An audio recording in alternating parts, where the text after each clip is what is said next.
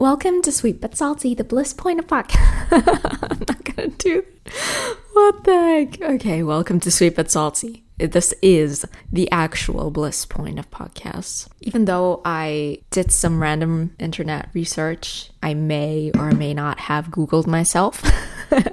No, I was looking for my podcast actually online, and just want to check how people can find it if they just type it in. And I found a couple of other podcasts that are very similar when it comes to the title. I was like, oh damn, I'm not that original. But yeah, the title is literally what you get and what I identify with, so I stand by it. And I love Sweet But Salty. I just love it. And it's totally who I am. Now that we got that out of the way, let's talk about the fact that I am as relaxed as ever, or as never, to be quite honest.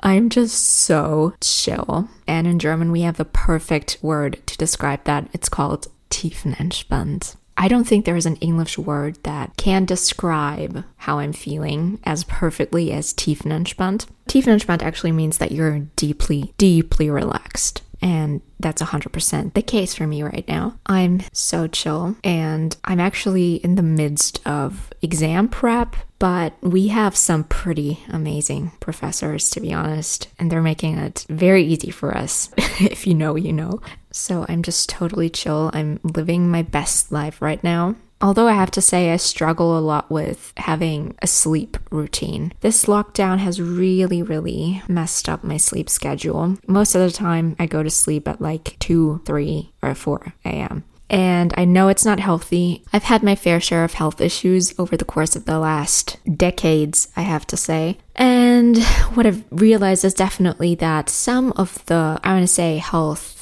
struggles I experience, which often have to do with food intolerances, have to do with a lack of sleep. I'm physically extremely sensitive. I think I mentioned that once, and it's true. I react to many things that other people just find incredibly normal. For example, I cannot tolerate alcohol.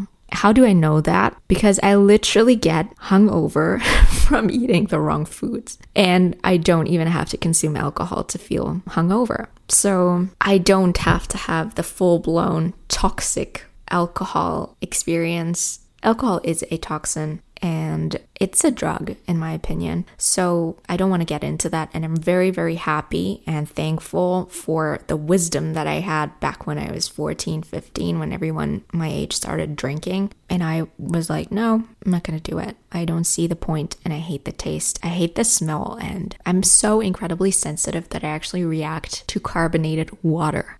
I don't like it. I only drink dead water. And you may or may not be able to tell that I have absolutely no plan for this episode, because I don't want to say that I procrastinated on recording it, because that's not true. And I've kind of changed my mindset when it comes to procrastination, because now I just say, you know what, I'm just living my life. And if I feel like playing the guitar, if I feel like listening to music for 2 hours, if I feel like doing things like that, I'm just going to do them, because I have plenty of time and I appreciate my own organization skills and time management skills, which I've developed over the course of the last years, because I basically had to. I appreciate that a lot. And they definitely do serve me well, because I make sure to just schedule in plenty of time for stuff like exam prep or writing papers, just anything I want to do. But what I realized is that I tend to put pressure on myself a lot. So when I start a project, or when I get really passionate about something, I just start building up that pressure of, I have to deliver. I have to be perfect. I have to be on time. I have to upload on the best days, you know, on Instagram. I have to create new content every day for my non-existent audience, pretty much.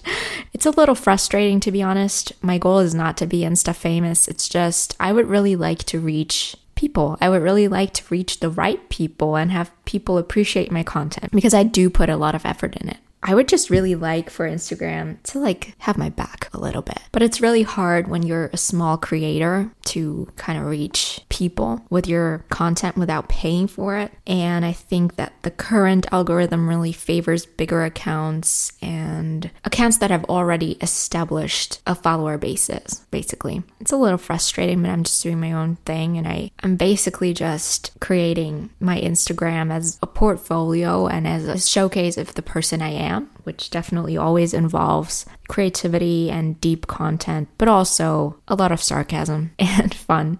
Yeah, so I noticed that even with my podcast, I started putting pressure on myself, you know, wanting to upload on a set amount of days a week, wanting to deliver content that's really cool and kind of new and whatnot. I love that. I love putting effort in things. I love thinking about them and creating stuff that's really fun and lighthearted and deep, and that gives people insight into me and my life, but not too much, and the things I care about. But to be honest, I don't want to put pressure on myself at all. So this episode is completely unscripted. I don't even know what I'm doing. I'm rambling on. I think it was my 4th episode that was named Let It Go. That was basically the ultimate antidote to perfectionism, and I really, really enjoyed recording that one because I basically just sat down and talked about stuff that came to mind, and that's what I'm doing right now. Yeah, this serves as a reminder to me, but definitely, hopefully also to you, that sometimes you just have to let go. You know, be tiefenentspannt, be deeply relaxed and just let go of all the things that bother you. And know that you've done what needed to be done, that you've put effort in, that you try to do your best. But once you've done that, that's it. You've done your part and you can just emotionally detach. Definitely make sure to detach from any expectations you have, especially if other people are involved. You can't control what anybody else does. The only thing you can control is how you act, how you react, and the energy that you put out, the things you do, the things you say, the person you are, basically. So I'd say focus on yourself, but also just detach and do things that feel right in the moment. Do things that bring you joy and make you think positively and make you feel positively, and then everything else will fall into place.